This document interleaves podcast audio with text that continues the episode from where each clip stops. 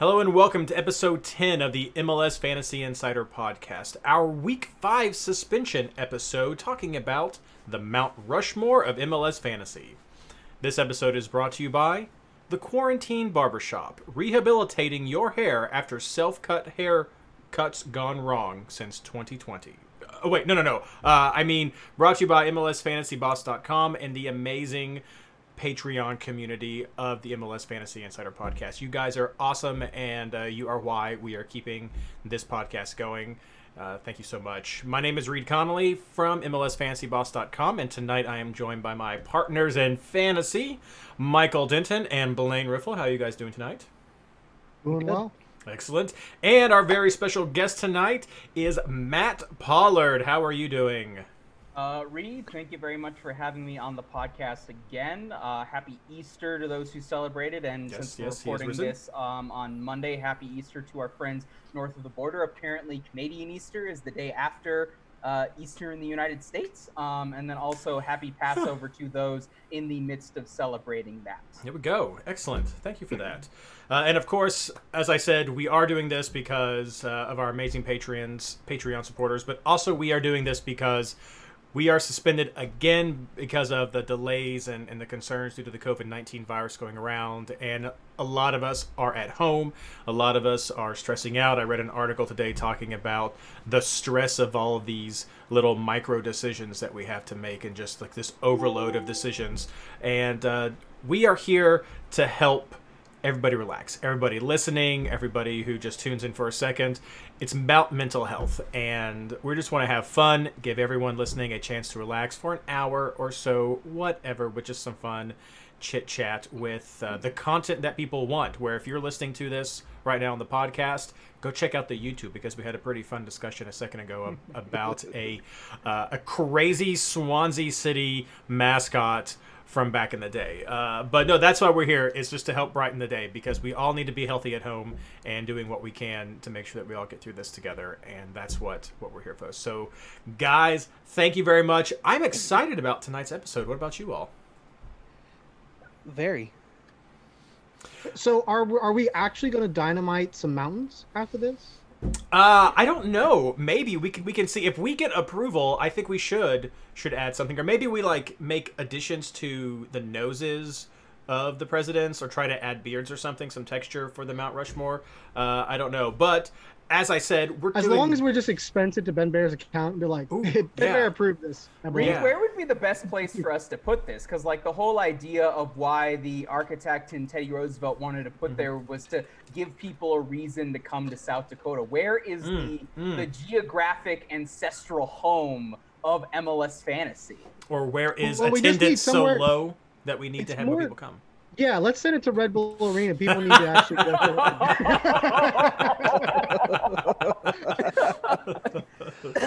I don't know. Well, as as I already said, our topic tonight is the MLS Fantasy Mount Rushmore, and this is of course inspired by Extra Time Radio or Extra Time now, uh, with their series of Team Mount Rushmore, and they haven't.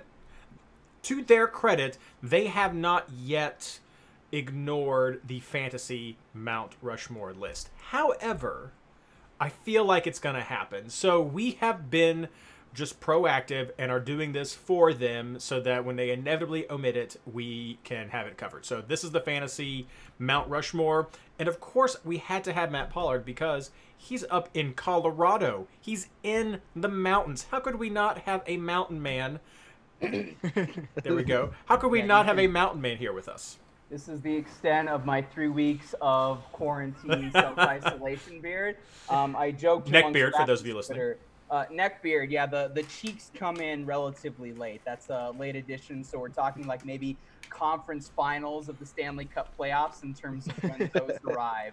Um, so uh, the challenge that has been put to me by uh, Ginger MLS Twitter, all like ten of us, um, as well as Rapids Twitter, is that by the end of all of this, I come out looking like Alexi Lalas. So I am embracing that challenge, and uh, we'll see how long it takes to re uh, bring back the uh, goatee of 2018 legend. Ooh, nice. You know, we had a great suggestion from chat just now from Adam. He said that forget adding a new new faces, just add the jerseys under the president's heads. I think that's great. That's right. Well, Custom then we'll have to pick which president gets which jersey, which that's an interesting conversation too. Hmm. oh wow, maybe that's that's what we should do next week, or maybe that's what we should tell ETR. Hey, we we went halfway. We got your fantasy. Now you got to figure out which which team would each president support. Ooh, ooh, that's a good one too. Well, Washington was in uh, like northern part of Vir- uh, too many of them are close to because it's it's Washington, Teddy Roosevelt, Jefferson, and Lincoln. So I've got to Lincoln has to be Chicago Fire. I've got to assume the Virginia guys are going to be DC United. Where what's Teddy going for? That's the that's the hmm. quandary for me. Where is where are the Roosevelts from? I'll look this up. Somebody else keep talking. Do we? Are we going to? Are we going to have them be? Yeah, I, I was thinking Roosevelt would go for the Timbers just because he likes trees. I mean, we could. Yeah. I, I think that's it. Maybe it needs to be which president best embodies the spirit of a team. Maybe maybe that's what we need to do, not necessarily because I feel like it's going to be well wherever you're from, there's your team. There you go. But that's just not fun. Apparently, Teddy was born in New York and then he died in upstate New York. But was he Um, red or blue? Uh, that's Well, I mean, he was in New York, so he would be blue. Oh, okay. okay. Well, if he's a New York don't why original, wouldn't he Red Bull so technically much, be a. Cosmo? I. Oh, oh, I guess we could bring in some some USL to this. Okay, he see no, he actually was made born- the top league, so no. Okay, he was born in Manhattan proper, so. Um, and I guess technically he was a Republican, so we're we're going down uh down some Bull Moose. Bull Yeah. Moose. bull moose. Yeah. Hmm. I don't. I, I'm not. I'm not sure. We don't. I feel like he'd be a timber. I feel like he'd be a timber. He was a Teddy's man. TV for for me. Teddy's Bears. Do we have any Bears in? Hmm. Uh, just he'd be a fan of Ben, I guess. I don't know. I we'll see. Well, guys, let's let's start out. Uh, no, Andrew, this is not what you expected. This this is never what you expect. Who knows? we have a rough outline of a show, and then it just gets organic. This is, as as uh, Matt said before the show started, this is the content that people wanted. Yeah, it took us to week five before we went off the rails. Uh, okay, back on track. We're talking about the fantasy Mount Rushmore. So, guys, we're gonna actually take this in two separate Mount Rushmorings. I don't know, two separate shots at this. Uh, first, we're gonna go with the extra time spirit, and we're gonna talk players, which I think is what most people expected when I sent this out uh, on Twitter. I tried to hint at how broad it was going to be, but we're going to do this in two parts. So the first one is the players, the MLS players who you all believe are worthy, top four players, of being on the fantasy Mount Rushmore. Now, I'm leaving this up to you completely for what you've come up with on your list as far as qualifications. We're looking at impact to the game, impact as a team, impact to anything like that. Their individual scores, or if they've done something in the lexicon of, of fantasy history. So, lots of options here. So, um, I'm interested. I'm really interested in seeing what you guys have because there's there's so many names. So let's just start. Number one, Mike. Who do who do you believe is the number one face that needs to go on the fantasy Mount Rushmore? I think the number one face is Carlos Vela. Carlos. Um, Vela.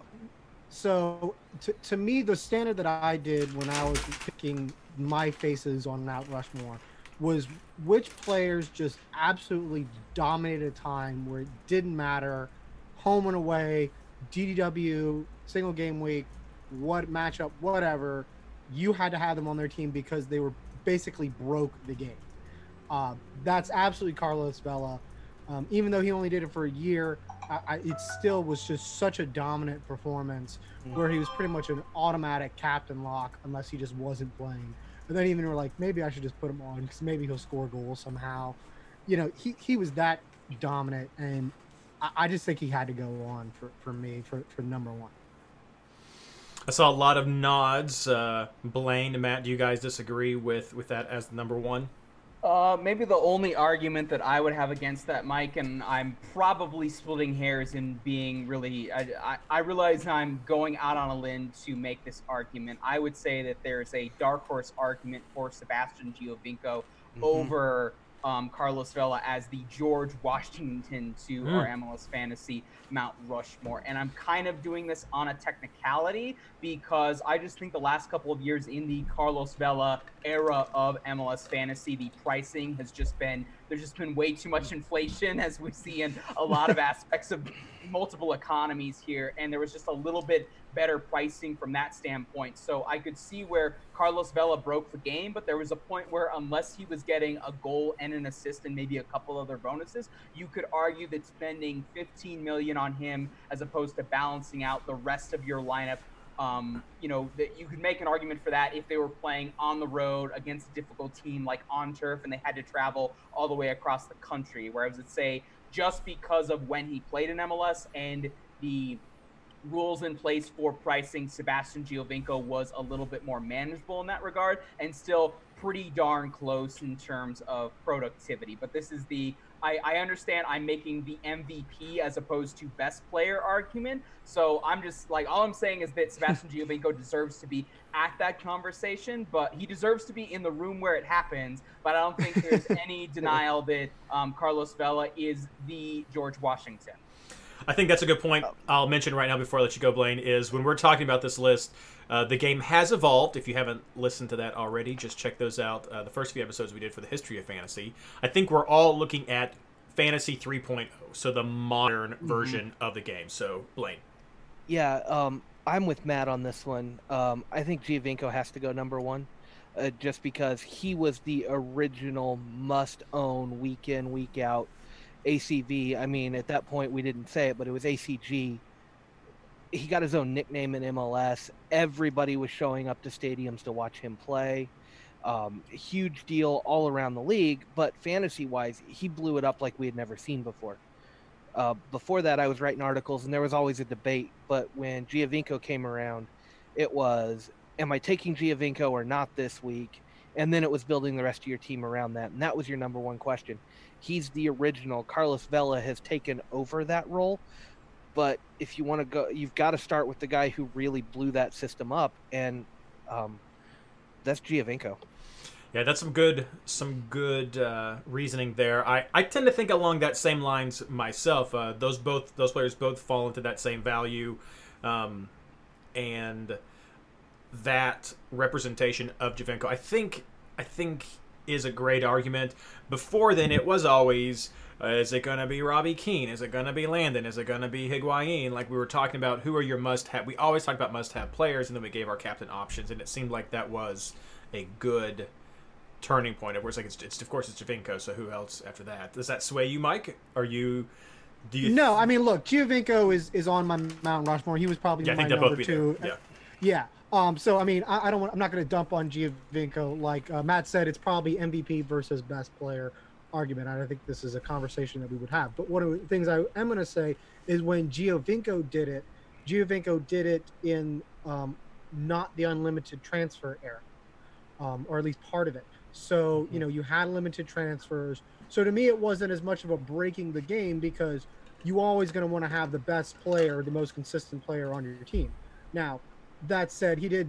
He was a, an incredibly consistent player, much higher. Um, you know, this is the point where, even though it hurts my argument, I'm going to bring it up. Guy Sanchez's legendary rant about Giovinco breaking the game and destroying fantasy absolutely needs to be included in the conversation. Uh, because it, and if, if you haven't heard that rant, go back in our archives and go look it up or listen to it. It's fantastic. Um, but I, I think because he did it at a time where like you were looking to save transfers, it's not quite as impressive as what Carlos Vela did, which at a time when you're Fair. supposed to be changing team and team and team, he was like, "No, I'm still going to do it." Um, and even the stats bear it out. You know, more goals than Giovinco. Just absolutely incredible that he was just so dominant last year, regardless. And not even just like he was a dominant, consistent player who's getting you bonus. win.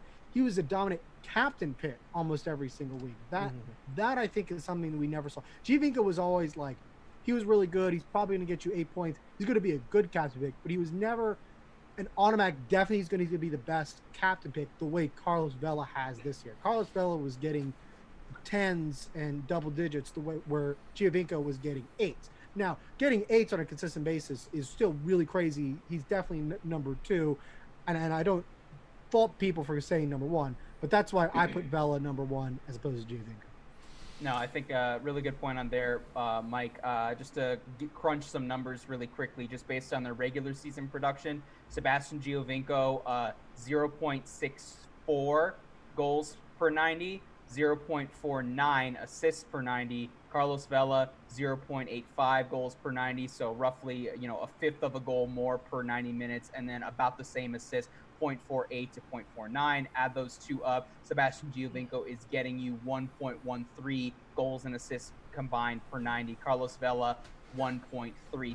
So, um, you know, the numbers pretty solid about level on assists, and Carlos Vela was getting you more goals. I wonder whether or not it's worth discussing the importance in terms of the conferences the two teams played in at the time Mm, and just mm. overall competition level given the the the opponents that they were playing at um, you know in terms of just you know Carlos Sure, sure. and spending his entire time in the Western Conference playing Seattle obviously having to deal with Zlatan Ibrahimovic in the derby whereas Sebastian Giovinco on you know albeit you know a very strong Toronto FC team but that would have been pre Atlanta if I'm not mistaken and that would have been pre NYCFC getting their act together That's true. No, that's true. I mean, those are lots of things that we can't always control for, and I think the argument is is that's why it was impactful for fantasy. It was because he was a player that, with the situation at the time, was able to make that impact, and the players were able to turn to him to to capitalize fantasy.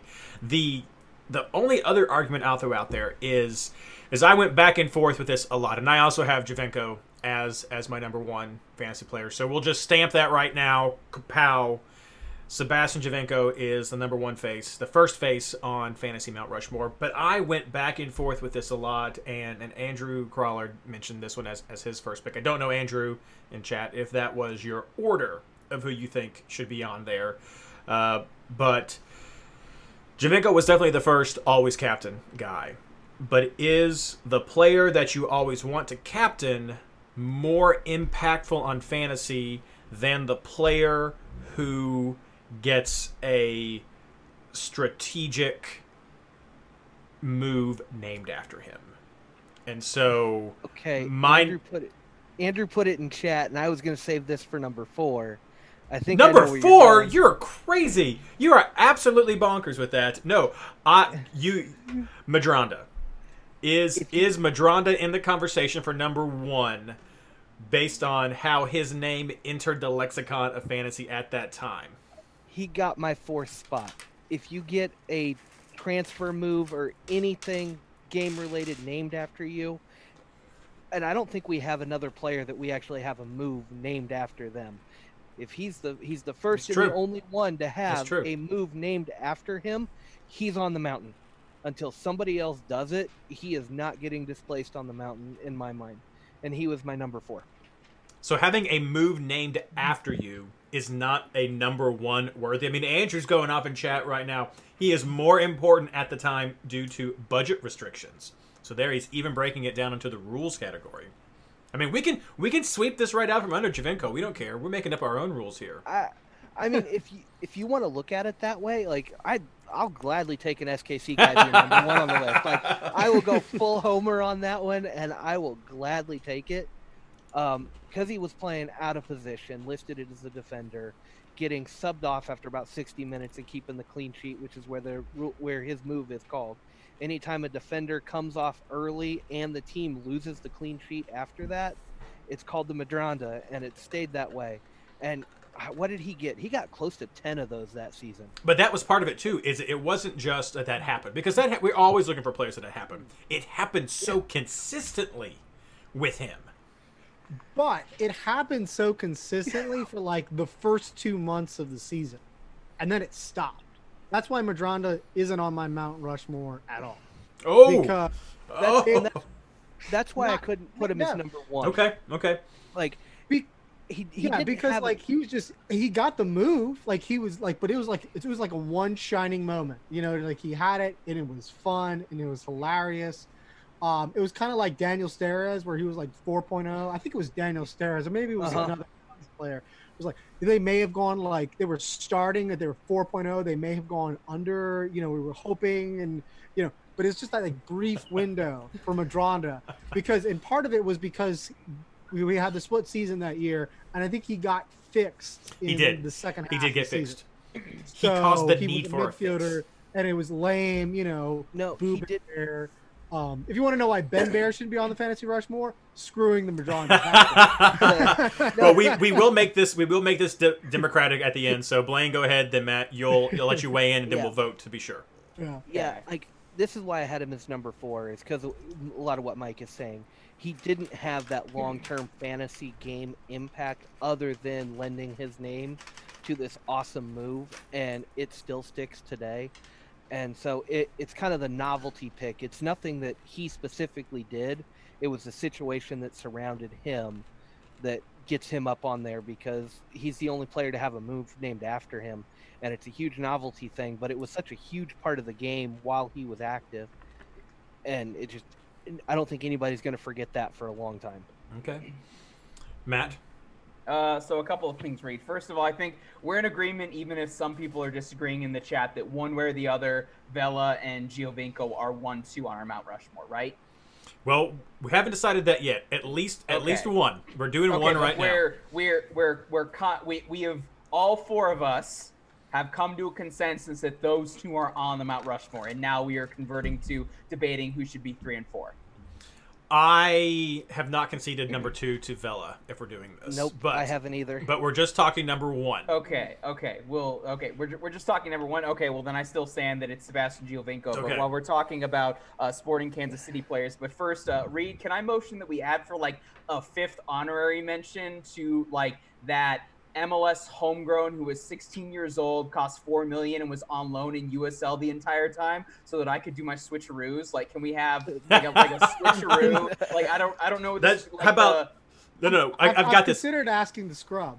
You know, the, the scrub is the the fourth, fifth spot of Mount Rushmore. Uh, this is what we'll do with extra time. They took a coach and they made that like the the Bruce Arena studio or the Bruce Arena box, whatever. They were overlooking all this. So this will be the Switch Arena, stu- the Switcheroo studio that we're just making all these decisions in. So yes, we will give our our nod to the Switcheroo. Um, I don't know if it itself deserves to be a Maybe on this should Mount be like Rushmore? Tomb of the Unknown Soldier, where like it's just out like a call out for everybody who fits that category. The switcheroo is the park ranger who is standing there being like, and here, kids, is Mount Fantasy. Uh, that's what that is, wearing a mask that looks like a swan. No, I think That's the park ranger is Quincy Amarikwa. Just like guiding people. We'll see. All right, all right, let's vote. So, so the vote comes down. job now. Matt, Okay. are we voting? Is Giovinco number one for you? I am I am stamping uh, my ballot for Sebastian Giovinco. Okay, you're for that. Blaine, i'm going to giovinco Mike. No. No, and we should have had five people, but uh, I we have at least two. I'm okay with that. So Giovinco is going to be number one on our fantasy Mount Rushmore. Moving on to number two. Is there Number what two. happens? What do we do if like there's a tie? Like, isn't there isn't there a way that like the Chat. the electoral Chat. college? Chat. Okay, so the chat is the Yep. The chat is the breaker. Okay. Yes, Chad is the breaker. Okay. All right, going on to number two, Blaine. Let you start this. By one. the way, Andrew kicked me off the show versus chat. He So did- he really did, that's right. Trolling, like I'm, I'm done. I'll see you guys later. so so this is where i'm going to get really controversial here and i i can't wait too much on recency bias because that's a real thing in fantasy uh, diego valeri is my number two uh, mr consistent in the midfield for so long um, set pieces crosses corners you name it. He was he did so much and was so consistent for so long. It's really hard to break away from that. And it's so bad that it's so strong that he's still usually a top five pick in our in my draft leagues that I watch and monitor the drafts. He he just had that much of an impact that even now that he's starting to decline a lot more, he's still a top five pick, a definite first round pick every year. And the Timbers didn't look the greatest last year. I know he still put up some decent points, but if you you can't have that type of impact and not make the mountain. And when we talk about more of the MLS 3.0, he was one of the first midfielders that I can remember being a headline scorer and consistent every game. It's just I can't I can't put somebody who had that dominant of a stretch in MLS in the fantasy game anywhere but number two when you consider how impactful Giovinco was at number one. Matt. Um, I uh, everything that you just said, Blaine, but I have Valeri at my uh, number three for this one. Even though you know we, we said Giovinco number one, so by default I kind of have to stick to my guns and say Carlos Vela is number two. Is number two. I just think he's he broke the game in fantasy in the way that I would say that overall for the team for for the Portland Timbers, Diego Valeri has been the LeBron for the Timbers at time when the team hasn't necessarily been as good, and he has consistently put up numbers. But Valeri didn't regularly break the game, and Vela did that regardless of who the opponent was or where they were playing in a lot of regards. And I can't say the same thing for Diego Valeri. Again, I'm, I'm splitting hairs for Valeri in a lot of ways because of the body of work and the resume, whereas, you know, Vela's done this for what, you know, two years and two games effectively, or two two fantasy seasons and two weeks, two rounds, so to speak. Um, but you know, I'm splitting hairs for Valeri at three as much as I am Giovinco at one. But uh, I've got to stick with um, with Vela at two. I don't have anything else to add to this until we get to the voting. Okay, Mike. Yeah, I mean, if we're talking about number two, I, I think it's still Carlos Vela.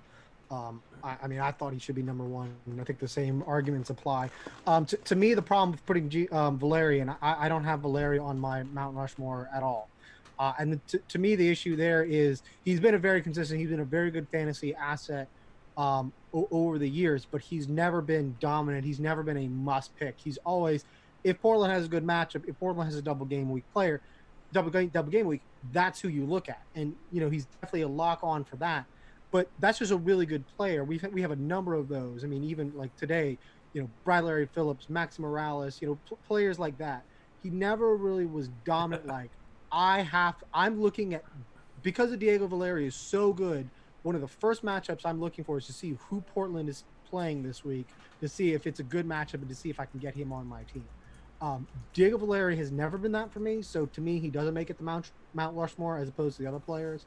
Um, but since we're just, I won't talk about the players I do have, but I, I, I think Carlos Vela and, and what he's done uh, last season far surpasses anything that Diego Valeri did. So I, am going to stick with Vela for the number two spot.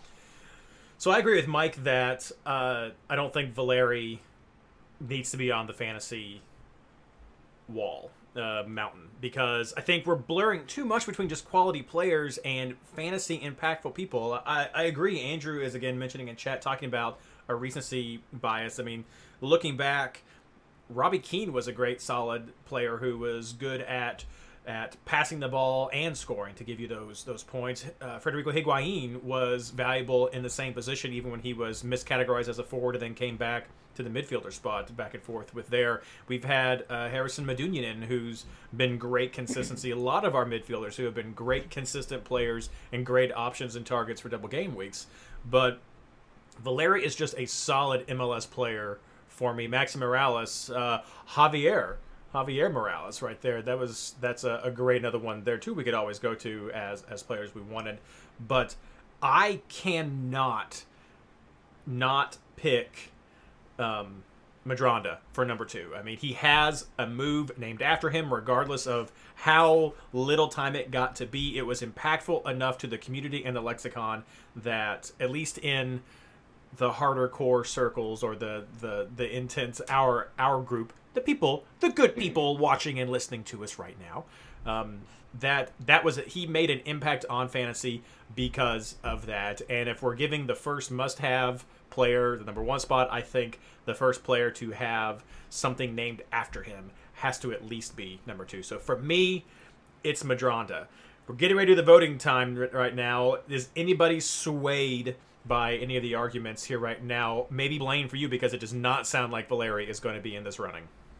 Yeah, and that's I can't believe nobody else has him on the mountain. Like that's no. He's a great him, player. I, okay, he's, Matt, he's at my three. He's at my three. Okay, he's at your three. That's right. Yeah. Like I just, it was a I'm I gotta defend my pick a little bit here. At the time when this was going on, who were our other super midfielders? He was one of the first big designated player midfielders. J-Mo. Yeah, okay, there's one. But Fantasy 3.0, he had a few years, but he was done 2015. Like he was on the downhill slide.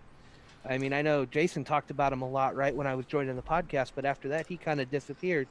And that's again the recency bias. Like just a guy who had been there, done it for so many Landon years. Landon Donovan. Again, like dro- dropped off. Like, Like, uh, yeah, dropped like, off. He was pretty much like Well, tearing I it mean, up. Like, Well, Yeah, that- he, he went out. read that argument, I think we have to consider the fact that I think there might be a little bit of bias in there for the what he did prior to MLS fantasy becoming a thing. Like if MLS fantasy existed in 1996, I think the only argument we're really having is Jeff Cunningham versus the field at this point. But Jeff Cunningham didn't play when MLS fantasy was the thing for you know almost a decade, Yeah. if not more. So I feel like you know you have to look at what they've done in MLS fantasy existing, and there's no denying that towards the end of the MLS 2.0 era, Diego Valeri was the one consistent lock that you had, and he was a must-have serious consideration for the captaincy when Mhm. Portland had a favorable game at home. And we're just including that because he's over 30 years old now and has been declining in the last two years, where Carlos Vela and Diego Valeri, or not Diego Valeri, and Sebastian Giovinco did it in their prime for two to three seasons. Okay, Yeah, but there's and- tons of players that we could pick who were good, and like if they had a good matchup, like we would want to captain them. But But to, to me, it's got to be higher. And Diego Valeri, he was always in that conversation of top midfielders, but he was never the guy. but he was in that conversation for three or four years until until Josef Martinez showed up. Well, Well, really, Giovinco, Martinez, and Vela have been the only three guys since Valeri's time that have consistently been up there for your captain picks while they're playing strong. Week in and week out, home or away, they're the guys that you you're looking to now. I'm and I'm going back a ways for this one because we're spoiled right now as fantasy players. We have Maxi Moralez, we had Higuain. we've we've got Lodeiro. we've got all of these recent names, but you look at them, nobody's been in the league more than about four years. Right now, of that crew, Higuain was around for a lot longer, but he got overshadowed. The other guy I would put that I was, I kind of waffled on it for a minute and then just said, no, it's got to be Valeri because Valeri had the recognition league wide for the fantasy game. But um, Piatti is the other one that I would throw up there. He was the other midfielder that was about as consistent for as long, but I think his ceiling was a little lower and his production just wasn't quite the same.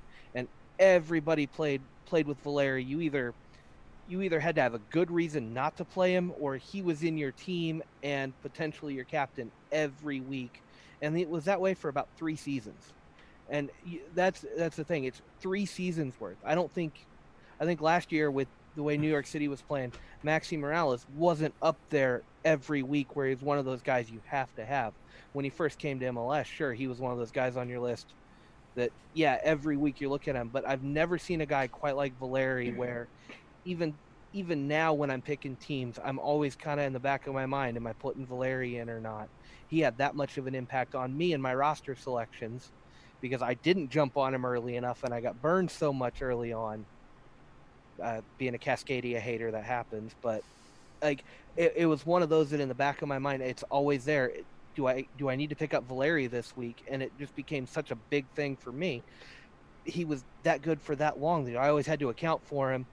And in a couple of my head-to-head leagues, like Tacos League, I was having to look at my opponent and going, well, they're going to go Cascadia Homer because I was in a Cascadia league, and I, do I have to take Valeri just to match him in case he goes off?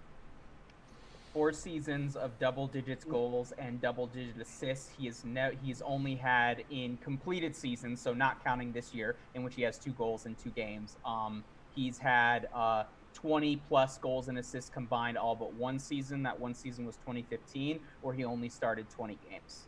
Um, and I would challenge any of you to come up with another number not or number 10 in MLS not named Ignacio Piatti, who's had that same consistent level of production for that long a period of time. I will also add that Andrew has shared that In 2013, Valeri's points per game was 6.72. Landon Donovan's was 7.49.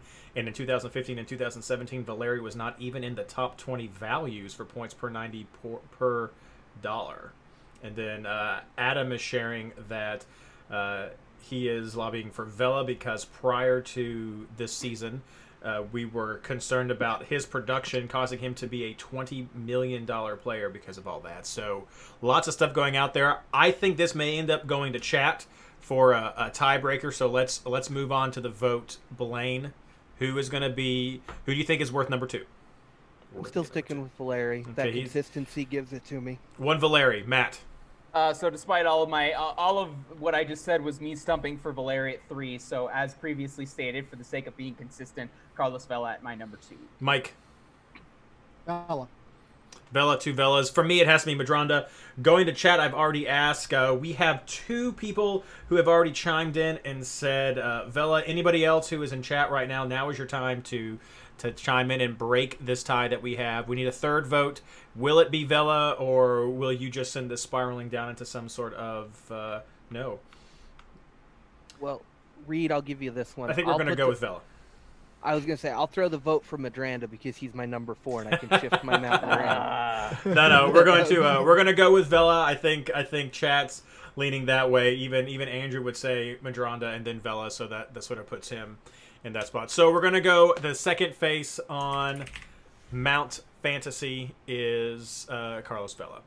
So Which hairdo are we putting on the Carlos Vela one? Because Giovinco was pretty consistent. He was. But what are we? Are we doing like? Are we doing the shorter hair, like comb to the side? Are we doing the wave back? Man bun, no man bun, ponytail, no ponytail.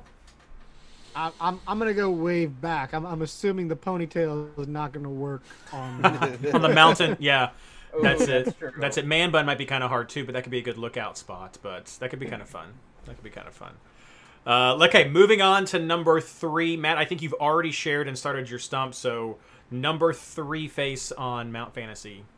Uh. I'm gonna stick with Diego Valeri. I think the one thing that For I that, that I will add to this, I'll uh, I'm borrowing a lot of the arguments that I've had in the past for like all-star voting or for best 11 as well. I don't think, you know, it's not inherently written in the rules because you're only selecting four players and I mean, unless we're building a fantasy futsal team, I don't know that we're that position necessarily matters, but the fact is clean sheets still matter, assists still matter. If we're just going if all we're doing in this Mount Rushmore thought experiment exercise is picking the guys with the highest points per game, it's going to be four strikers. I think if you were just going in Fair, a fair. vacuum, who are the 11 best players in any given MLS season based on how the money is spent and how soccer, the most important thing you can do is score goals, you basically have six center forwards and, or, you know, six forwards and then five number 10s in your starting 11. So for the sake of having balance, I don't think we can just have four forwards. And I'll get to this a little bit when we get to my fourth pick. So that is another argument behind which I am putting Valeri at my three. And I don't have anything else to say because I've expended all of my bullets on that regard, stumping for him from our previous discussion. Previous one. All right, Mike. there are three players who broke fantasy in MLS 3.0. Okay. Sebastian Giovinco, Carlos Vela, and Josef Martinez.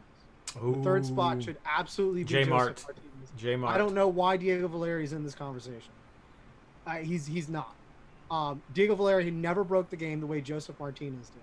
If you want to talk about what Josef Martinez has done consistently, as, especially when Atlanta is at home, which is why maybe he's like a slight tier below below, below the other two, is, is because his production is a little bit more at home. But he just absolutely blows it out of the water. He is a multiple goal, dependable scorer. I- I mean, what Atlanta has done, putting up ridiculous goal numbers fantasy wise, is, is unparalleled. Um, if Almiron had stuck around a little bit longer, we'd probably be throwing him in this conversation. Um, but because he, he was so, so short, I, don't know if you can get him in.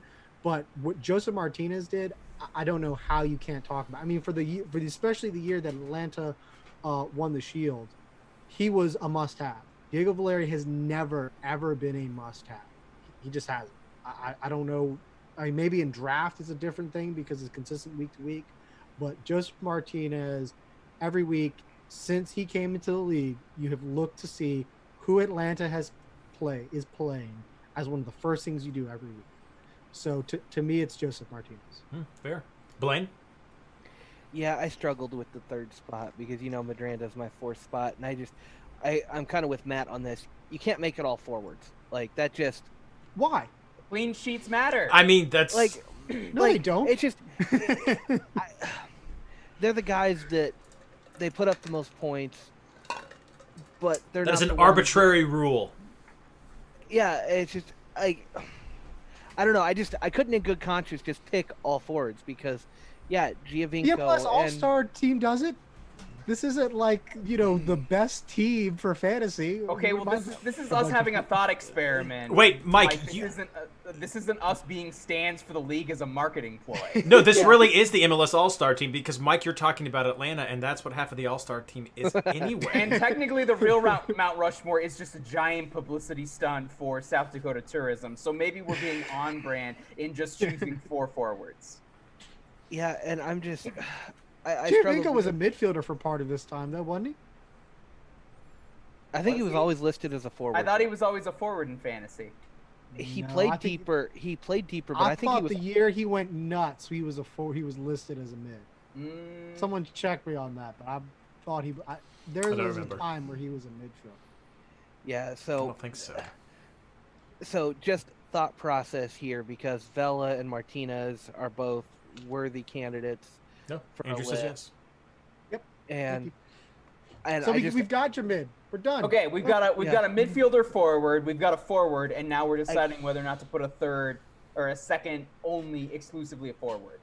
Yeah, and I, I just kind of I waffled a little bit on this one. Um, I still was kind of undecided coming into the show. Um, one name that was really rising to the top was Luis Robles for New York. Whether they were a good team, bad team, he was always Mr. Consistent and just an Iron Man. Um, it's a, it's hard to put goalkeepers on here, but just again, I'm looking more at consistency. But I kind of decided in the show, like as far as players go, Quincy Amarikwa gets the third spot. He's the only guy, only player to come onto this show, and he hosted his own fantasy league with prizes.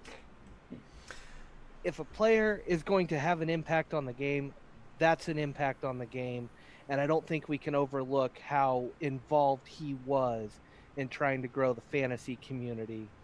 And I I had trouble picking a third player for my list, and I think I just decided it's it's going to be Quincy because of what he did off the field.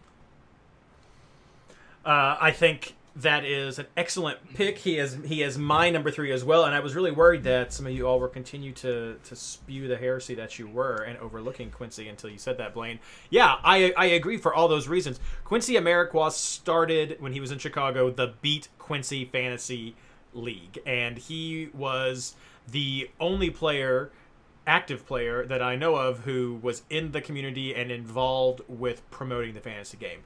Michael Parkhurst has a league now, which would have been fun to even try to get him on the show, but reasons. Uh, and yes, Quincy did come on to uh, the show during the first season of the MLS Fantasy Insider podcast when when we took it over from uh, the original original hosts. So I think because of his willingness to promote the game, which is often something that we have cited as a problem and something that fantasy needs, is is club level support. Quincy did that, and I think that is worthy of Quincy Amarikwa being on Fantasy Mount Rushmore.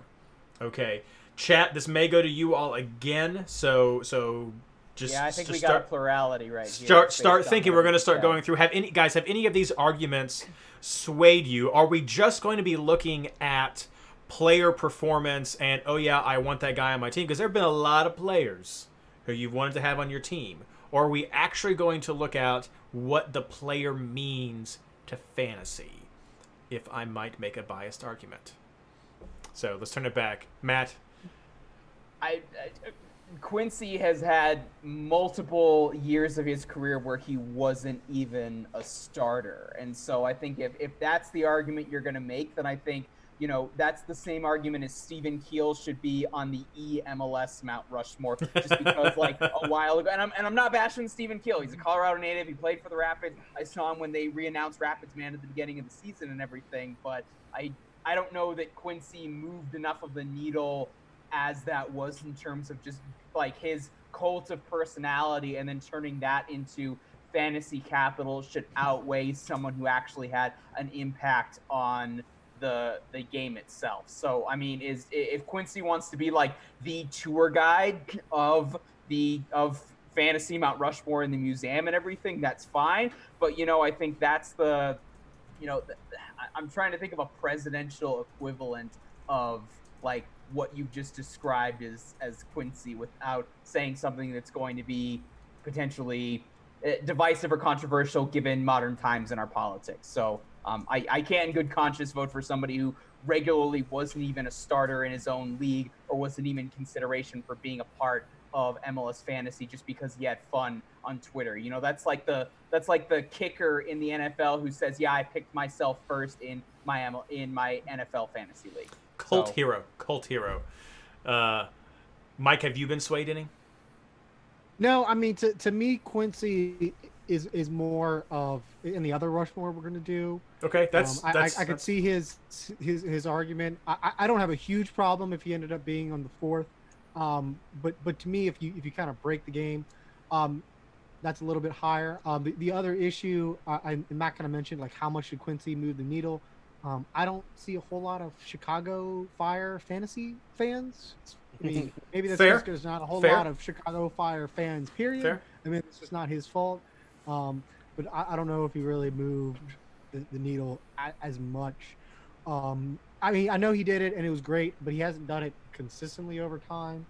Um, Quincy's so never scored been... more than eight goals in a single season. Well, I'm, not, I'm so... not, talking about like his production on the okay, field. Okay. I'm talking about like his promotion of fantasy and being. Sure. He was a meme for the super nerds, but did not penetrate the conscious of the lay MLS fan. Like he the the Andrew Wiebeys of the world of oh yeah, I'm actually gonna get into fantasy. Let me have fun with my name. And then like by the third week they completely forget about it. I don't know that Quincy reached that audience enough to bring those into the yeah. nerddom of us, the people in the chat, okay. and the people listening okay. this podcast. And the one thing I want to say is the Chicago Fire to me, who's done the player who's done the most for fantasy, is to, to me is David Accam because of that one week where he was captained by someone and we got a red card and led to the 44 score in a double game win.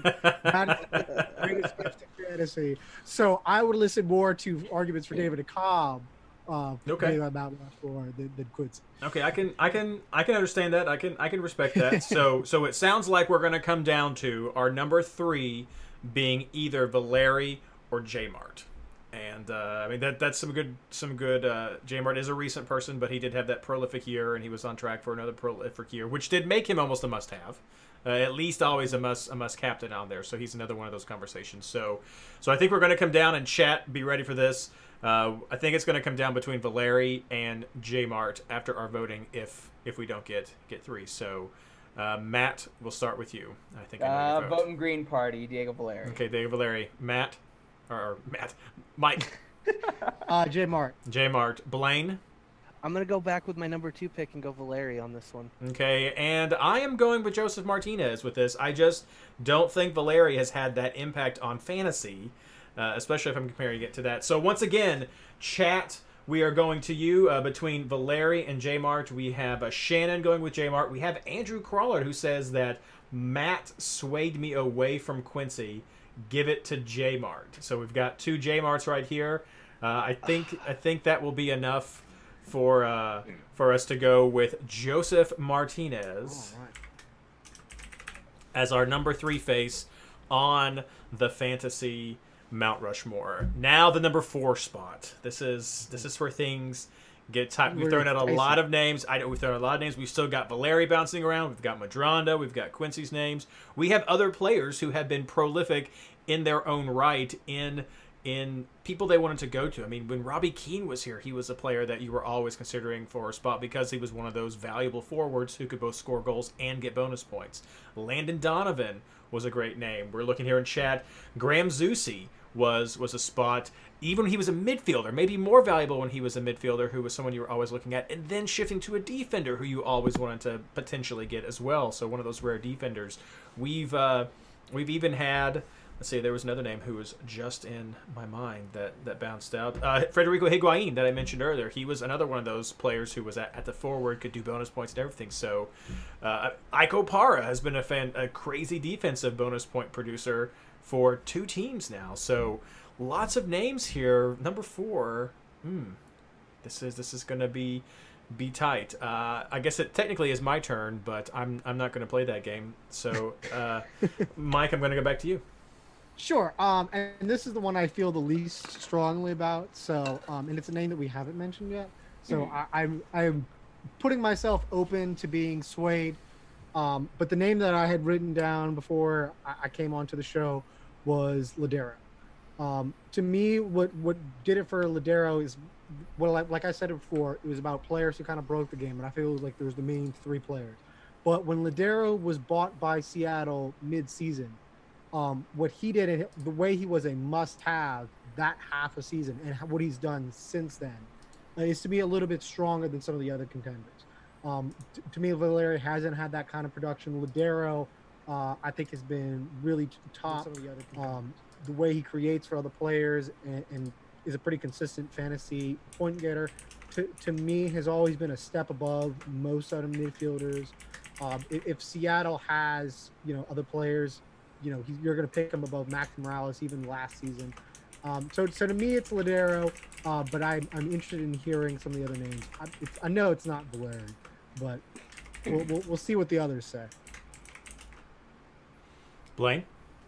Well, I've already said I, I'm Jimmy Medranda on this one. He's got a play named after him, an entire move named after him. I that's just that's too big of an impact on the game to go. And Mike, I'm gonna counter you on that one so hard. Um, when did Lodeiro join the league? Three years ago. Three years ago. 2017 or 2016. The the year Seattle won their first MLS Cup. Yeah. Um, so he, he joins then. And Matt, what were Valeri's four straight 10-10 seasons?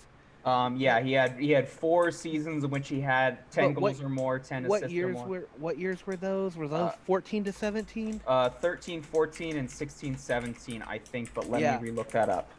Yeah, I mean, Lodeiro came in and changed the game, but Valeri was already this huge powerhouse. Like how I, I just I guess you look at one guy breaking the game and one guy having a great season, or great half a season I mean, which uh, admittedly, against the odds, most mid mid-season transfers don't go off like that. I know Dempsey was being labeled a bust in his first half season because he did almost nothing for the team, and then turned he turned it around once he got an off season with them. A guy coming in mid-season and making a huge impact is rare in MLS. But you're going to talk about Ladero had that, and then he's had some nagging injuries since then. Like he has been really good, but he's also missed significant time since then. And I don't know how you can make a case for, okay, he had a great half a season. Well, Jimmy Medranda had a great two months, which is a, what, a quarter of a season, third of a season, like, and got a move named after him. I, I just don't, ha- I don't get the logic behind, oh, one great season and then upper echelon, but not always available compared to a guy who had four 10 10 seasons. That's huge I, I just I don't get that disconnect. Like adamantly no Valeri, but I haven't seen an I haven't seen enough from Lodeiro considering he's been playing in the league with Josef Martinez and and a bunch of other names. Pozuelo's in there, Vela's in there now. Like he's just gotten overshadowed by so many other bigger big splash players during that time. I mean Almiron, um, Zlatan's in there. Like you I've never seen first Lodeiro time his name's as, come up. Yeah, I, I've never seen Lodeiro as just that top player in the game. I mean, if you want to go the last few years, um, Vela, Zlatan, Martinez are all up there for your best players. Almiron, when he was here, like you had, Lodeiro never cracked that list of being your best fantasy player for the season. Matt? Uh, going totally off the board here, and I'm going to go with uh, the man that Jason Sagini back on the really, really old school "Oh Captain, My Captain" segment of the original Major League MLSsoccer.com's MLS fantasy videos, and go with the original Captain Fantasy of Graham Zusi, probably the best defender in MLS history, in MLS fantasy history regarding offensive production um, through the entirety of his career. He's probably been on one of the best in terms of eras defensive teams um, in MLS and certainly in the MLS fantasy era of that. Um, he was an absolute must have in 2012 and 2013 with five goals and 15 assists and then six goals and eight assists. Was productive from an offensive standpoint as a midfielder, was productive from an offensive standpoint when he was listed as a defender as well. And so I just I don't think that we can deny the history of MLS fantasy as a game and not at least have the original Captain Fantasy, um, especially at a time when defenders were undervalued. I know, Blaine, we've had this discussion over the course of a number of years, and then even going forward into recent years where defender price has uh, increased and there's been a lot more inflation on the defender pricing value, but also in regard to just how less frequent clean sheets are and the fact that you still have a guy who is productive offensively and is still on one of the few teams that you can semi count on to get a clean sheet at home. So I realize I'm going totally off the board and I could this could end up just being a protest vote anyways, but I think Graham Zusi again deserves to be in the room for that fourth spot in the same way that Teddy Roosevelt only got on Mount Rushmore because he knew the architect and was really pushing the project. One, So- one thing, And Andrew one just thing made the point in chat that I was going to make, which I think I don't think Zusi was a defender until 2018. that's yeah, correct. last last few years. So Um, was so he was, was he just a midfielder or was he was- also a forward at No, some point? No, he was a only midfielder. ever a midfielder. Okay. Now, I want to say, just to back up that claim, Zusi in 2017 was playing as a defender and was still fantasy viable, playing Yeah. out of position Oh, backwards. Yeah, he was like- a OP. Yeah. And, and to be fantasy viable playing out of position as a defender or playing as a midfielder as a defender going backwards, that's unheard of. We Right. see wingbacks all the time get slotted in. Jovan Jones this year is listed as a defender because he's been playing that wingback role, but he's been slotting in on the wing on the attacking wing. We look for those. We key off on those because that's huge potential, extra potential. I mean, Medranda gets that. Juicy was viable going the wrong direction in fantasy, and that says a lot about the production of a player. Right, and that's important to point out uh, because a lot of you probably know this, but if you're not quite catching this, going backwards like that means he was playing as a defender, but since he wasn't categorized, he was not eligible for the clean sheet bonus point, so he was not or getting have any of those been the, points. the one point. as The one point, exactly. One or point, six. exactly Yeah. right. He would have gotten the one instead of three. And Um, you're normally spending four to five million on your defenders is what we've always tried to do. Maybe five point five for a superstar. As a midfielder, he was six point five minimum. I think that year he was up to eight or eight point five for most of it. As a defender or as a midfielder playing as a defender, like yeah, it, to be fantasy viable that way was just insane. Mhm. So you guys have swayed me. Um, to be totally upfront there, buddy, my number four original was Carlos Vela, and that's because he is the current ACV. ACV has something that's that's uh, come into the lexicon. We've expanded it to to other people now, um, but uh, it, he's the current must must have player, and so I I thought that was worthy of number four. This has branched into a little bit less of just like fantasy folklore players and gone to like straight up player stats wise. So with that in mind, I can get behind Graham Zusi. I think Andrew makes a great point. He was fantasy viable for eight years. Blaine, you make a great point of how he was still someone you wanted even when he was playing backwards out of position because you even you knew that even when he was a defender, he was still going to be on those those on-field set plays. He was still going to be on corner kick set plays, and he was still going to be dangerous going up and down the fields for sometimes a goal, but also that that assist option. So. Um, I I would be comfortable with with Graham Zusi getting it. I still would have liked to have seen Medranda on here because of what what he means to fantasy folklore. I guess is what we'll say. Uh, but I could be totally happy with with a Graham Zusi. So let's put this to a vote. Mike, starting with you. Um, so for for me, I- I don't think Zusi gets into a fantasy. I think he's a great player, um, but he was always overpriced a little bit because he was a U.S. men's national team player. Um, so I never had him very high on my list. Um, I, I think I've been swayed um, by the Medranda argument. I'll vote for Medranda. Okay, so Medranda or Zusi? That's where we're going. Blaine, tough one for you. I Medranda was my my original pick. Like just to get your name on a play. By the way, I hate all of y'all for letting Blaine like wax poetic about sports. Well, I mean, you could have thrown out a New York City FC player. You I got threw out non-sporting Kansas City players. Like- Via scored from half field before. I mean, we didn't talk about Zlatan. I mean, I guess we got to make sure we talk about this. We didn't talk about Zlatan, who would have probably said that he should be numbers one through four. But I think he solidly No one is in will that remember category. MLS fantasy. No one will remember what MLS fantasy is without me.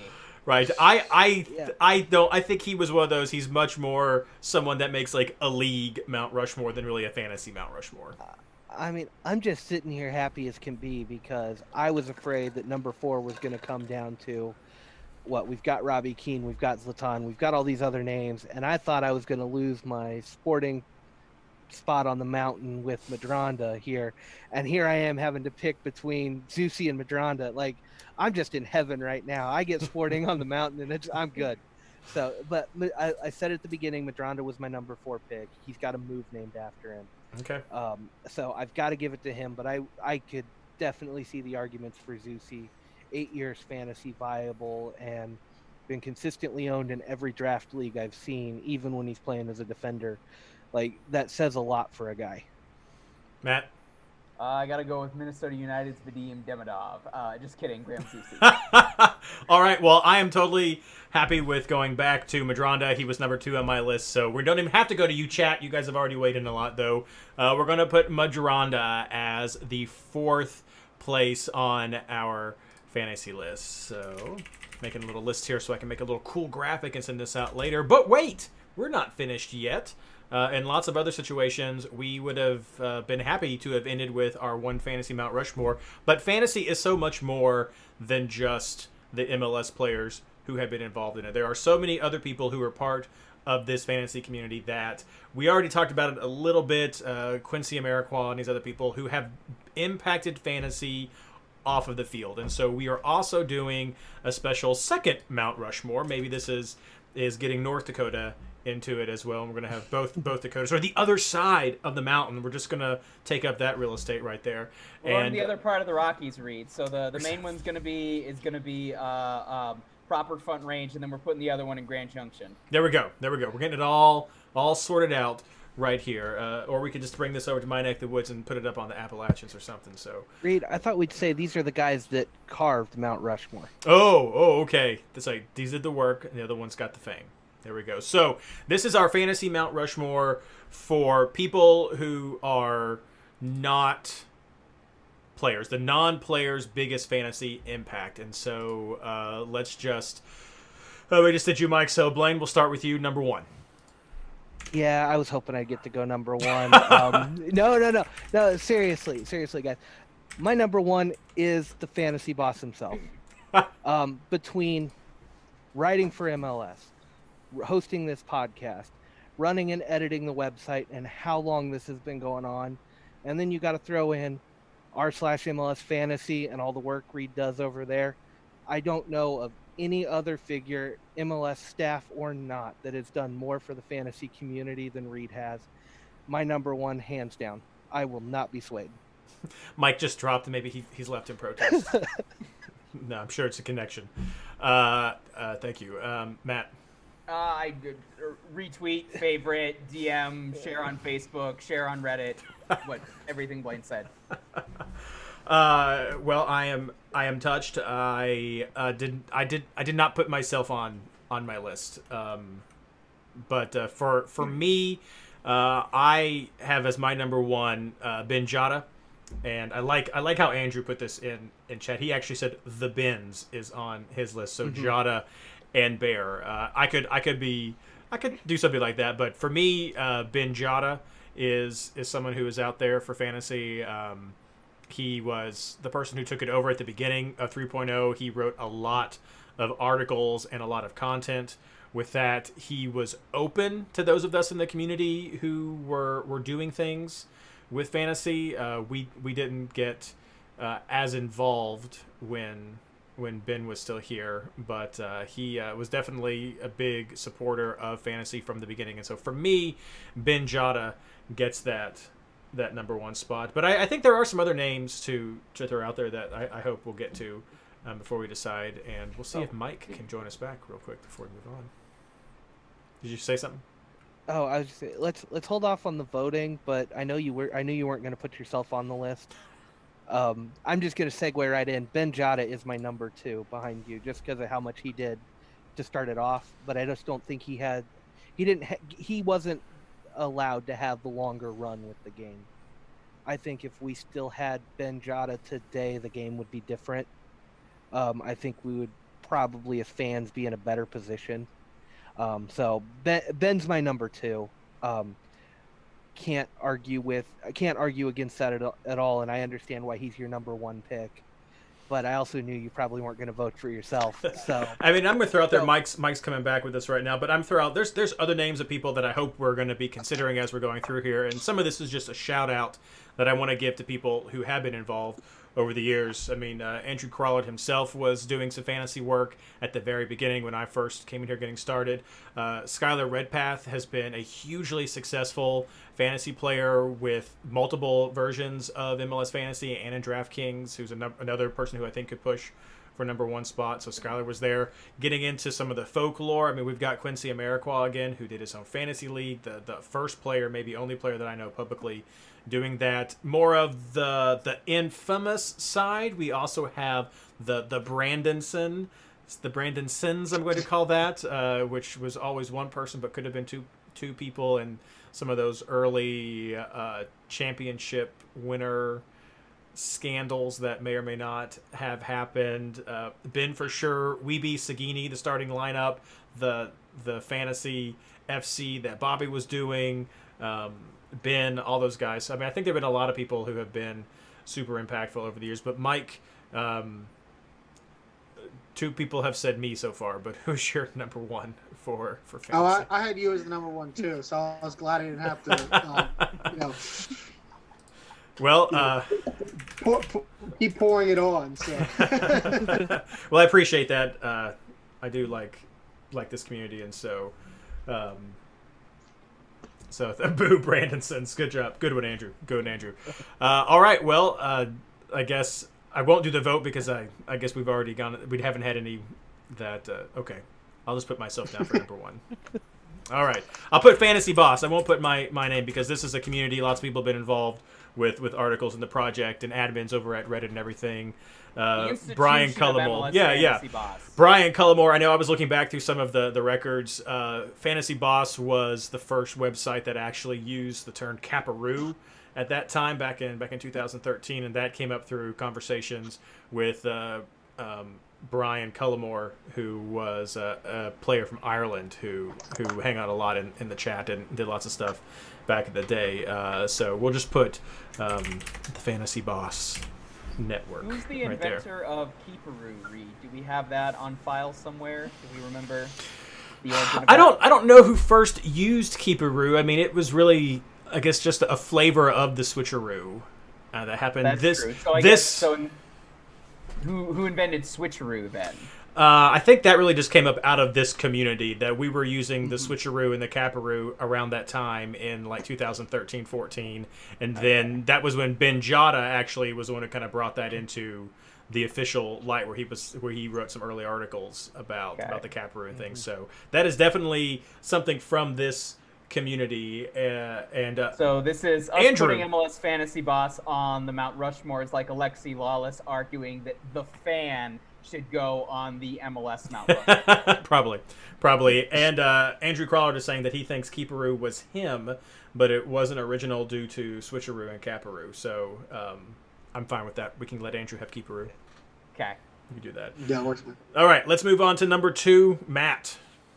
Um, so uh, kind of a retread of some of our previous arguments as well. I think there's value in just if we look at it in general, like how professional athletes kind of interact with the community and choosing to become part of that or actually like wade into the nether reaches of the internet. Um, I have Quincy Amarikwa. I understand if other people want to put, if you know, uh, you other three want to put him lower down this level, but I think he was the first player to really embrace it. He was the first one to kind of make it a thing. And while, as we kind of already said, he didn't make it mainstream and maybe that didn't necessarily research the greater MLS fan. I think he certainly embraced this community as a whole. So maybe Quincy's like the guy who's chiseling out his stone head in uh, in Grand Junction, but then he's doing it while helping the fans and everybody from MLS Fantasy Boss build the MLS Fantasy head just right next to him as well. Um, and so I think you know certainly if he hasn't if he didn't do that, maybe that doesn't lead to Michael Parkhurst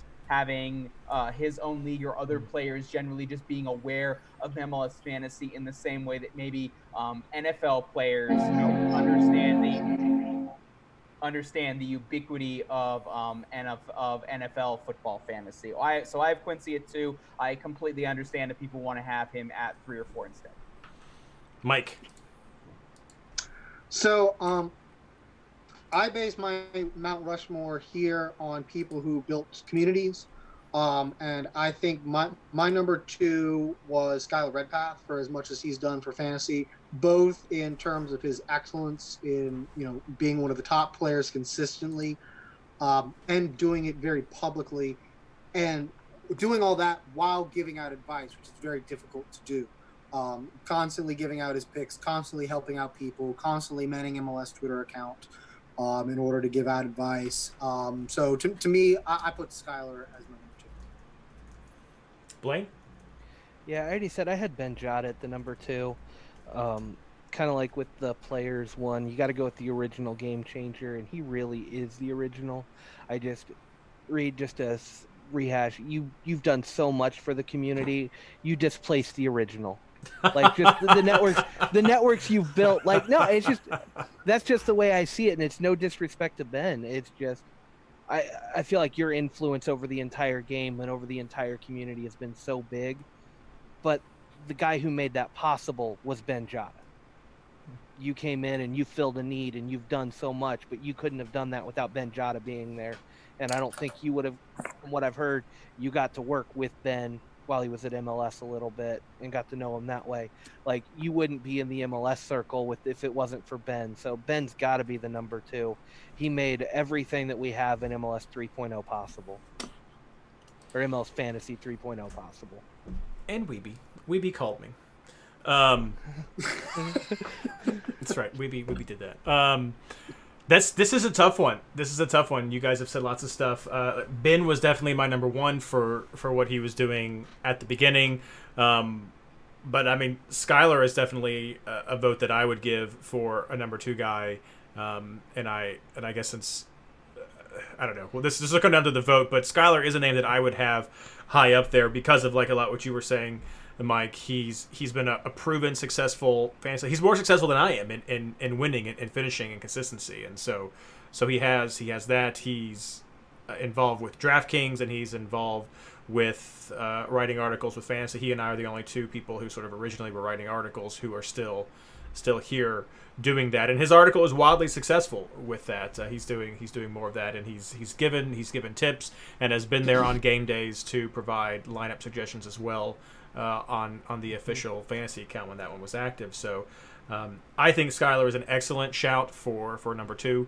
Um, uh, but but so has Ben. So I, I think I think we'll probably have to go down for the vote for this one. Uh, we've got uh, a couple for Quincy in chat, and we've got at least one for Skylar in chat. So I'll have I'll have chat be ready. So you guys go ahead, start sending your votes in just in case we need that, and then we'll start with you, Blaine, for your number two. Uh, my number two is still Ben Jota.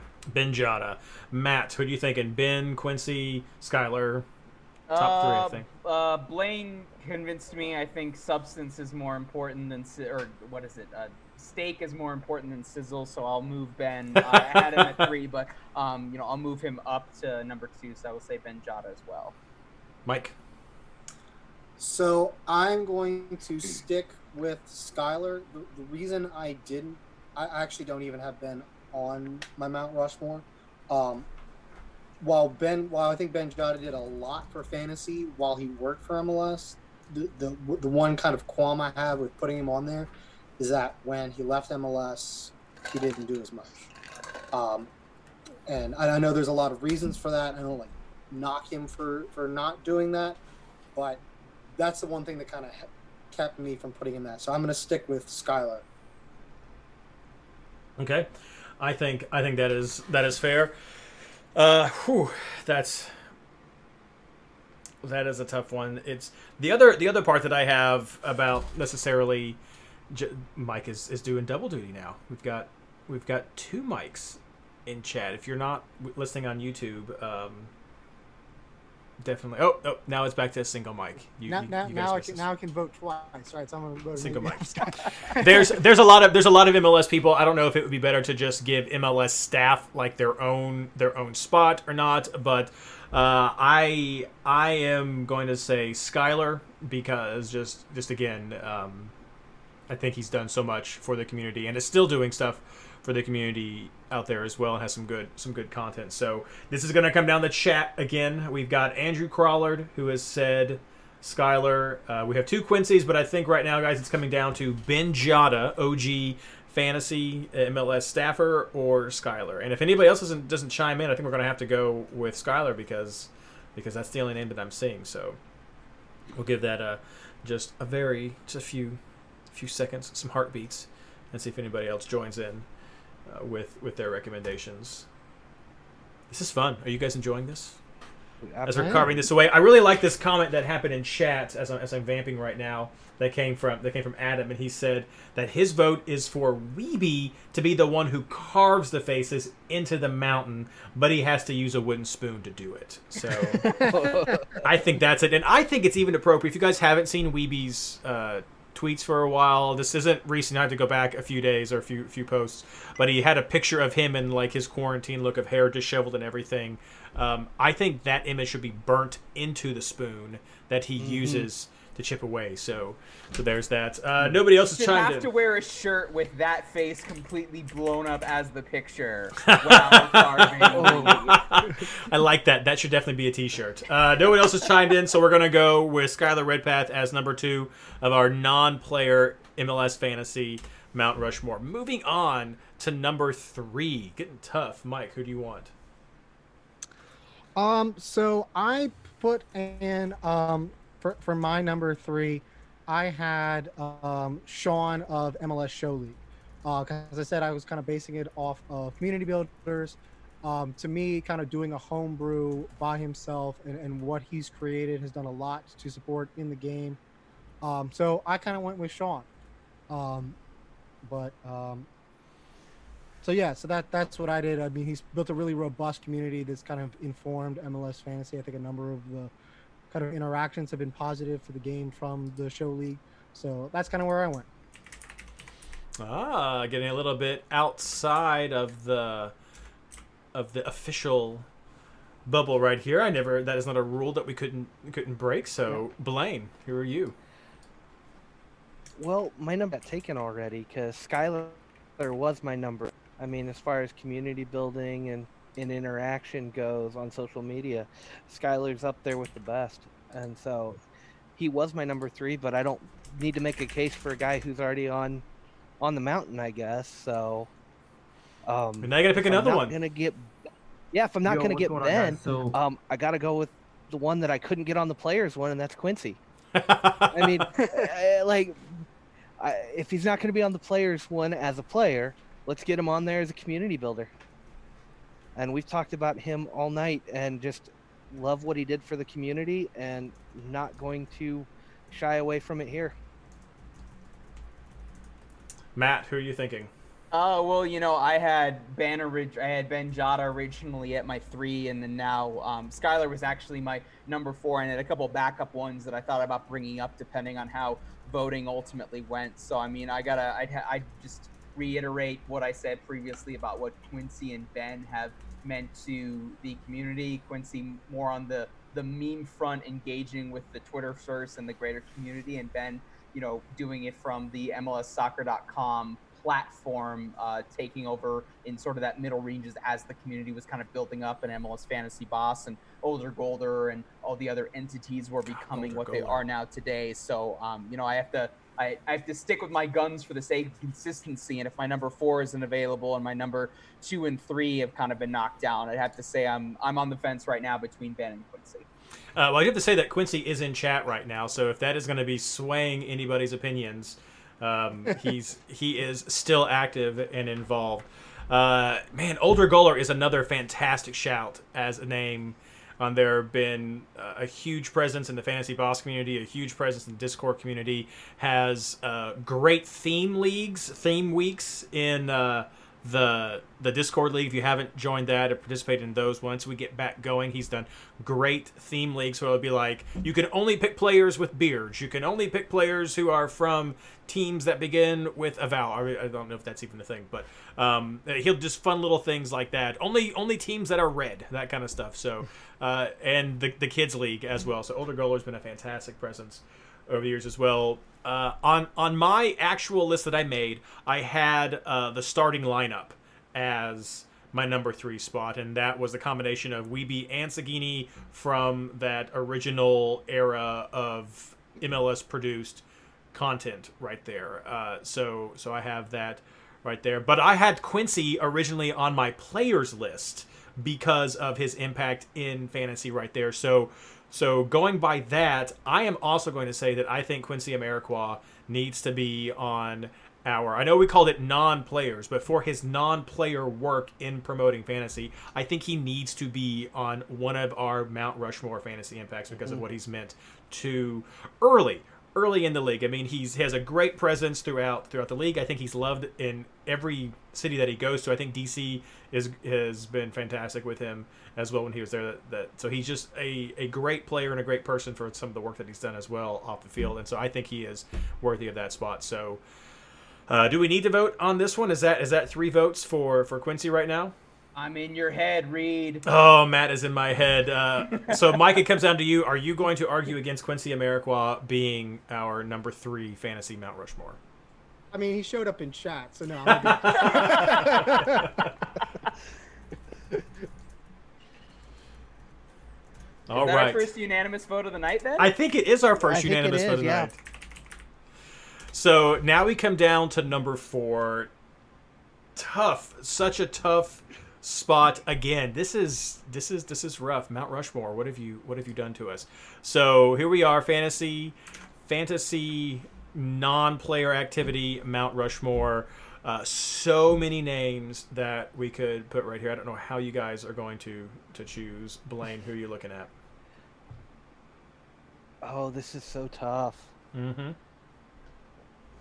Because really in my draft, uh, Ben Jada is the last one that hasn't made the list, and I've already argued for him a lot so far. Um, but we'll throw out the new name. If I, if my vote would be for Ben if he's going to be in the voting, uh, but James Ballo, um, and I know he's a newer face to this, but he brought some much needed transparency and some much needed community involvement to a game at a point when it was struggling and just the openness he's had with us as contributors and pundits that have tried to help and then getting out there and getting community feedback to find out what needs to happen for this game i don't think we can understate just how important that is in this transition time when we have been somewhat less than friendly towards mls due to some of the way they've handled things I think that's been a real breath of fresh air here in recent memory. So I'm going to give James Ballo a nod here at this point. Matt.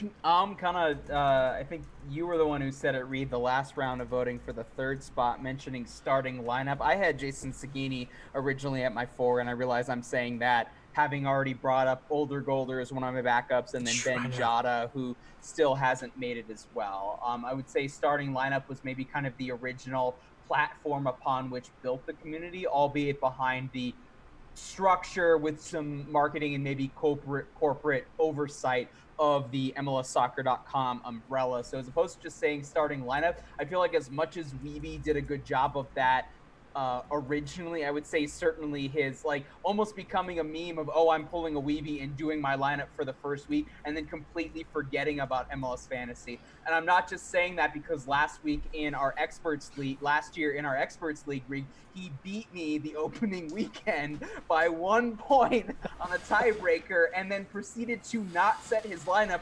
five weeks into us playing in the second weekend.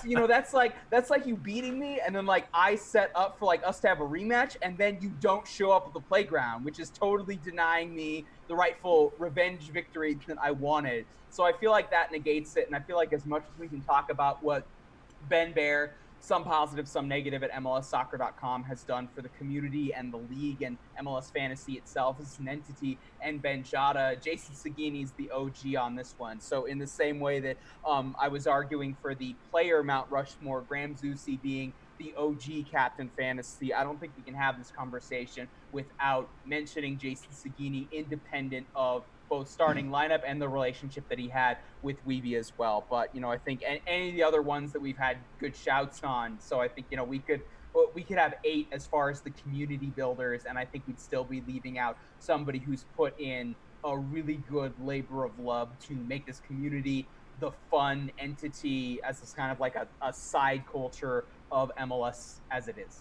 Well, you can't even forget people like like Ryan and Kyle who have done things on the stat side as well and mm-hmm. put that out there. So there's been been so many people. Uh, that's stuff. I mean, we're getting some pushback from from at least one person in chat about going beyond Ben Jada.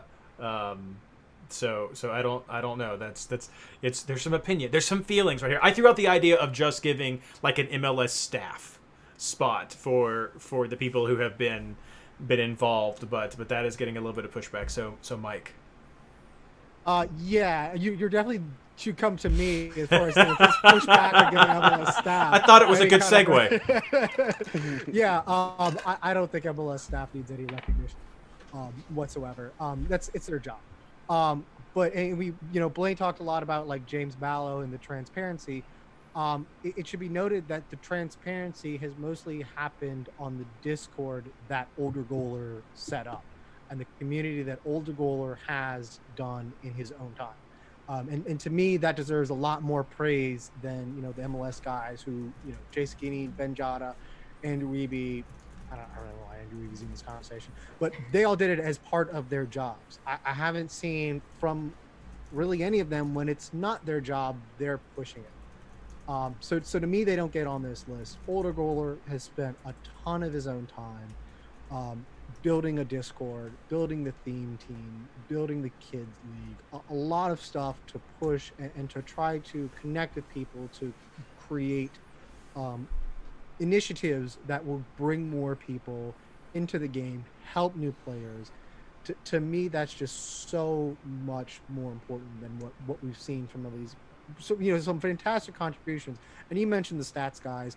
Um, you know, I'll Andrew Kroll is joking in chat. I, I, think he deserves to be in that conversation for advancing stats on you know fantasy. It's true. Um, it's true. I, I, would also talk about you know some of the people who you built the podcast. You know, Guy Sanchez, Jason Wiskovich, um, you know, who built helped Travis. build the community on.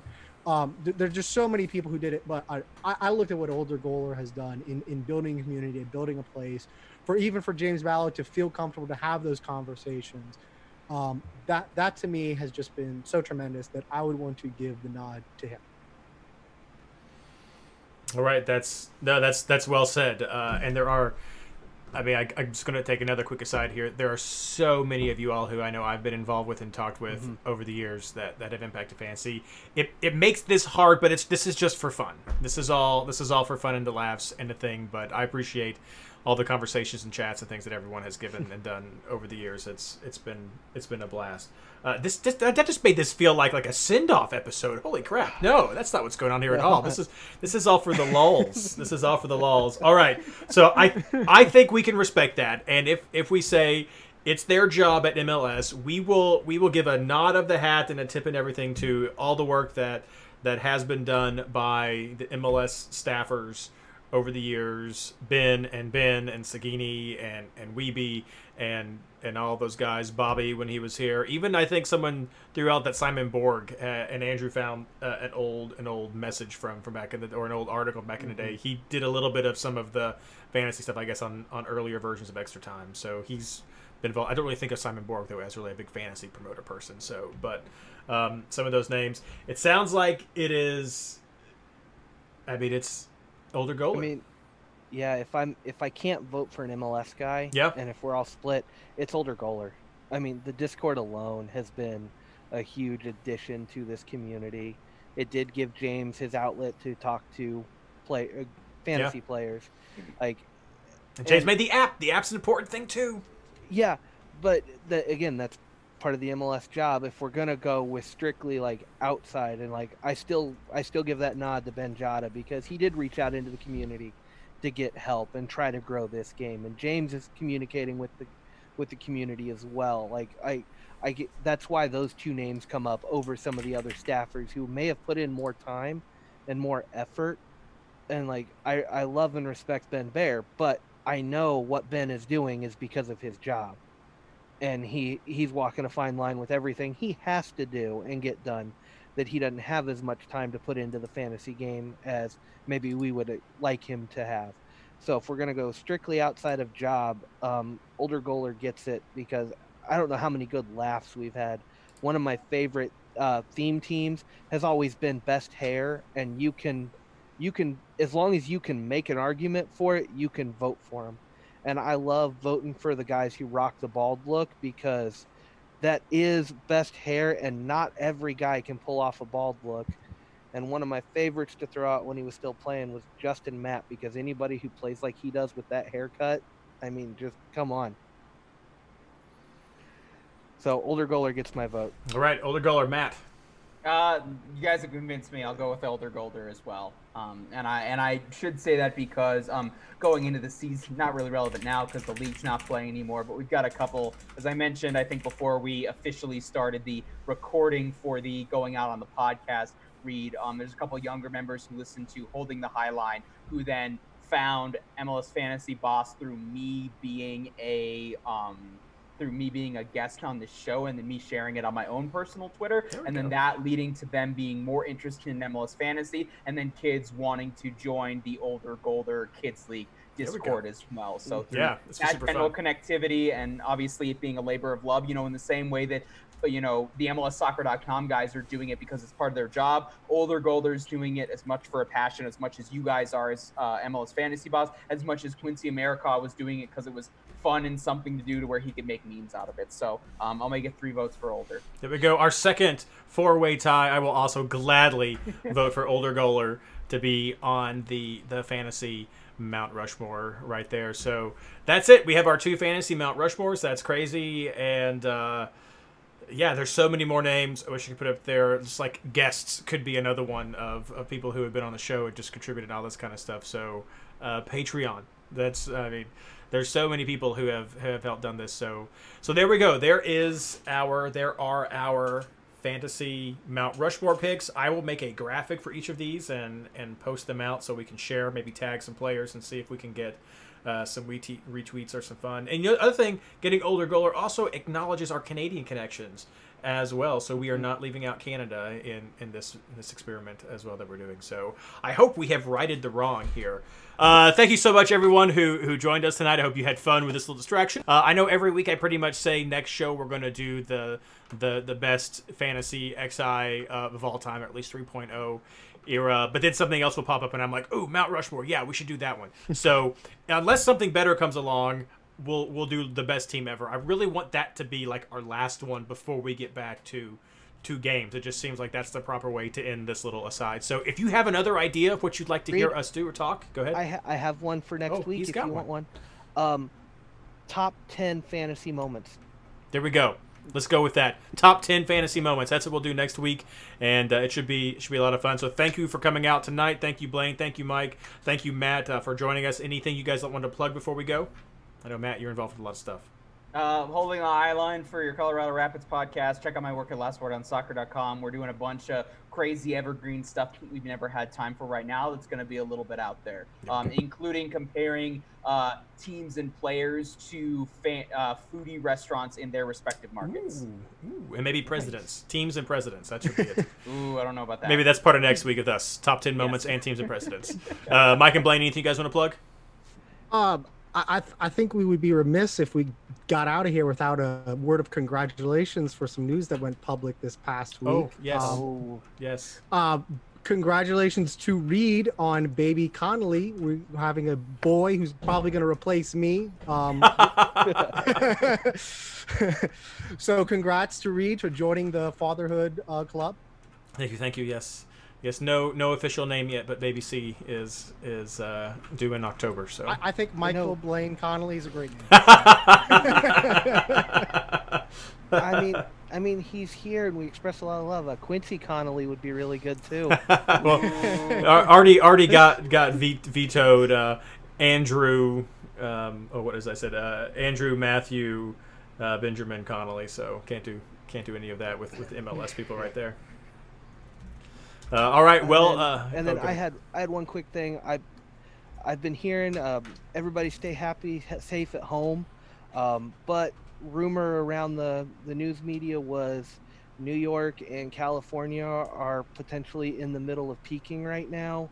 Uh, my sister's a nurse here in in the Midwest. Um, Colorado's expected to peak this weekend, Blaine. this weekend. Yeah, Midwest Missouri was predicting for her. Her hospital was saying mid to late May at the earliest. They have moved that up to potentially the end of April. Um, so it looks like peak is hitting sooner than a lot of people expected, which is a good, very good sign. Um, just, I know it's tough to stay home. Social distancing sucks. We keep bringing these to you, but keep up the good work. And there are there is positive news coming out that nothing set in stone. That every and opening up may be a little delayed after that, but that is very good signs across the nation that we could be peaking sooner than expected, and um, maybe a quicker resolution to this than I think a lot of us were settling in for recently. Yeah, uh, definitely great news. Uh, as we like to say in Kentucky from our governor, uh, please don't feel like you're quarantining. Stay healthy at home, and uh, just remember that uh, we will get through this together. Thank you very much. Good luck.